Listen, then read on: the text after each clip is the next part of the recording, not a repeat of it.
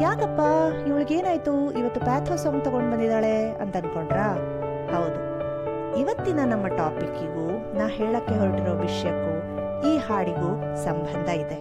ಅದೇನು ಅಂತ ಕೇಳ್ತೀರಾ? ಹೇಳ್ತೀನಿ. ನಾನು ನಿಮ್ಮ ಸಿಂಪಲ್ ಸಹನ, ಸಿಂಪಲ್ ಆಗಿ ಒಂದು ವಿಷಯ ತಿಳ್ಕೊಳ್ಳೋಣ.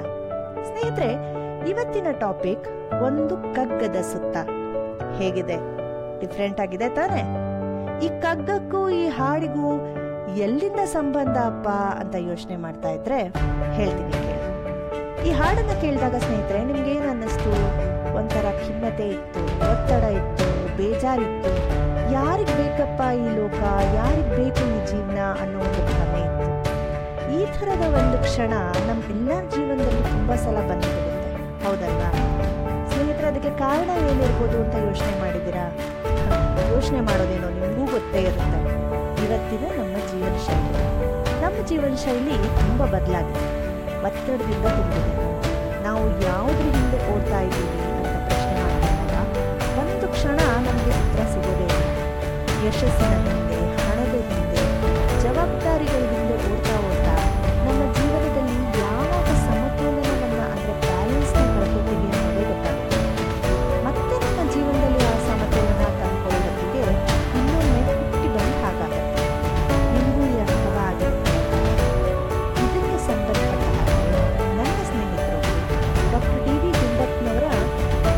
ಸಾವಿರದ ಒಂಬೈನೂರ ನಲವತ್ತ್ಮೂರರಲ್ಲಿ ಪ್ರಕಟವಾದ ಮಂಕುತಿಮ್ಮನ ಕಗ್ಗದಿಂದ ಒಂದು ಕಗ್ಗವನ್ನು ಕಳಿಸಿದ್ರು.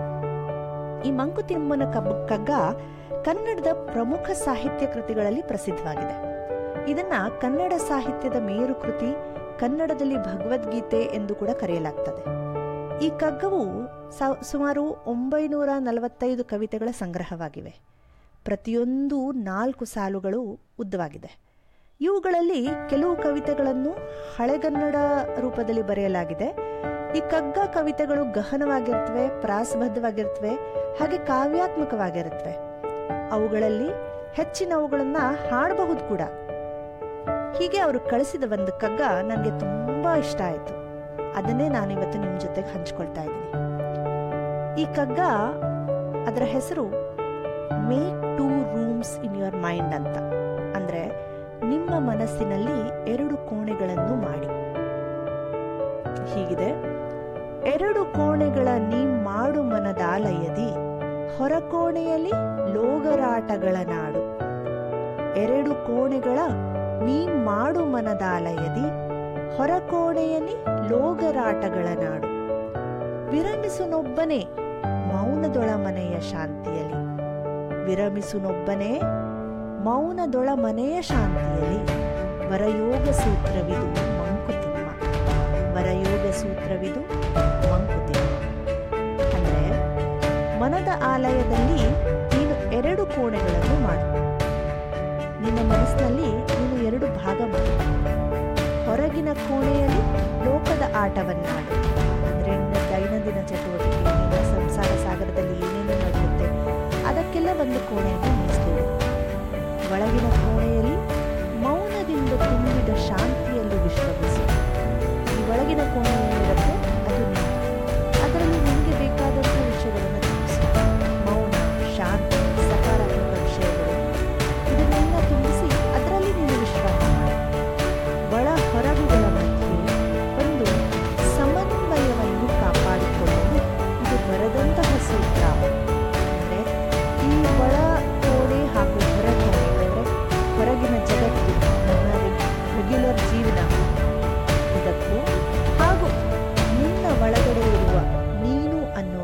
ಒಂದು ಆಂತರಿಕ ಜಾಗ ಏನಿದೆ ಅಲ್ಲ, ಅದರ ಮಧ್ಯ ಒಂದು ಬ್ಯಾಲೆನ್ಸ್ ಬರಬೇಕು ಅಂದ್ರೆ ಇದು ಒಂದು ಒಳ್ಳೆ ಸೂತ್ರ ಅಂತ ಕವಿ ಹೇಳ್ತಾರೆ.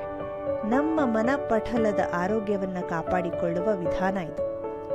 ಕೇಳೋದಕ್ಕೆ ಕಾವ್ಯಾತ್ಮಕವಾಗಿದ್ರೂ ಸಂಕೀರ್ಣ ಅನಿಸಿದ್ರೂ ಇದರಲ್ಲಿ ಎಷ್ಟು ಅರ್ಥ ಇದೆ ನೋಡಿ. ಯಾಕಂದ್ರೆ ಇವತ್ತಿನ ಕಾಲದಲ್ಲಿ, ಇವತ್ತಿನ ದಿನದಲ್ಲಿ ನಮ್ಮ ದೇಹದ ಆರೋಗ್ಯವನ್ನ ಕಾಪಾಡಿಕೊಳ್ಳುವುದು ಎಷ್ಟು ಮುಖ್ಯವೋ ಮನಸ್ಸಿನ ಆರೋಗ್ಯವನ್ನು ಕಾಪಾಡಿಕೊಳ್ಳುವುದು ಕೂಡ ಅಷ್ಟೇ ಮುಖ್ಯ. ಇದು ಸಾಧ್ಯನಾ ಅಂತ ನೀವು ಕೇಳಬಹುದು. ಸ್ನೇಹಿತರೆ, ಇವತ್ತಿನ ಯೋಗ ತರಬೇತಿಗಳು, ಧ್ಯಾನ ಕೋರ್ಸ್ಗಳು ಇದನ್ನೇ ಅಲ್ವಾ ಹೇಳ್ಕೊಡ್ತಾ ಇರೋದು?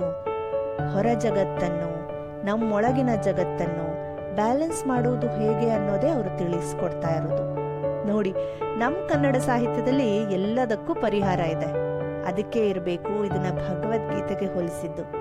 ನಿಮಗೆ ಅವಕಾಶ ಇದ್ರೆ ಖಂಡಿತ ಈ ಮಂಕುತಿಮ್ಮನ ಕಗ್ಗದಲ್ಲಿ ಬರುವ ಕಗ್ಗಗಳನ್ನು ಓದಿ ಅದರ ಅರ್ಥವನ್ನು ಅರ್ಥ ಮಾಡಿಕೊಳ್ಳಿ. ನಿಮ್ಮ ಎಷ್ಟೋ ಸಮಸ್ಯೆಗಳಿಗೆ ಉತ್ತರ ಸಿಗಬಹುದು, ನಿಮ್ಮ ಮನಸ್ಸಿಗೆ ಶಾಂತಿ ಸಿಗ್ಬೋದು ಸಕಾರಾತ್ಮಕ ವಿಷಯಗಳನ್ನು ನಿಮ್ಮೊಳಗೆ ಅಳವಡಿಸ್ಕೊಳ್ಳಿ. ಸಕಾರಾತ್ಮಕ ಜನರೊಂದಿಗೆ ಬೆರೆಯಿರಿ. ಆಗ ನಿಮ್ಮ ಮನಸ್ಸಿನ ಆರೋಗ್ಯ ಕೂಡ ಕಾಪಾಡಿಕೊಳ್ಳುವುದು ಸುಲಭ ಆಗತ್ತೆ. ನೋಡಿದ್ರಾ? ಹೀಗೆ ಎಲ್ಲ ವಿಷಯಗಳನ್ನ ತಿಳ್ಕೊತಾ ಇರೋಣ ತಿಳ್ಕೊತಾ ಇರೋಣ, ಕಲ್ತ್ಕೊತಾ ಇರೋಣ ಹಾಗೂ ಸಂತೋಷವಾಗಿರೋಣ. ನಾನು ಇವತ್ತು ಹೇಳಿದ ವಿಷಯ ನಿಮಗೆ ಇಷ್ಟ ಆಗಿದ್ರೆ ಲೈಕ್ ಮಾಡಿ ಶೇರ್ ಮಾಡಿ, ಹಾಗೆ ನಿಮಗೆ ಏನು ಅನ್ನಿಸ್ತು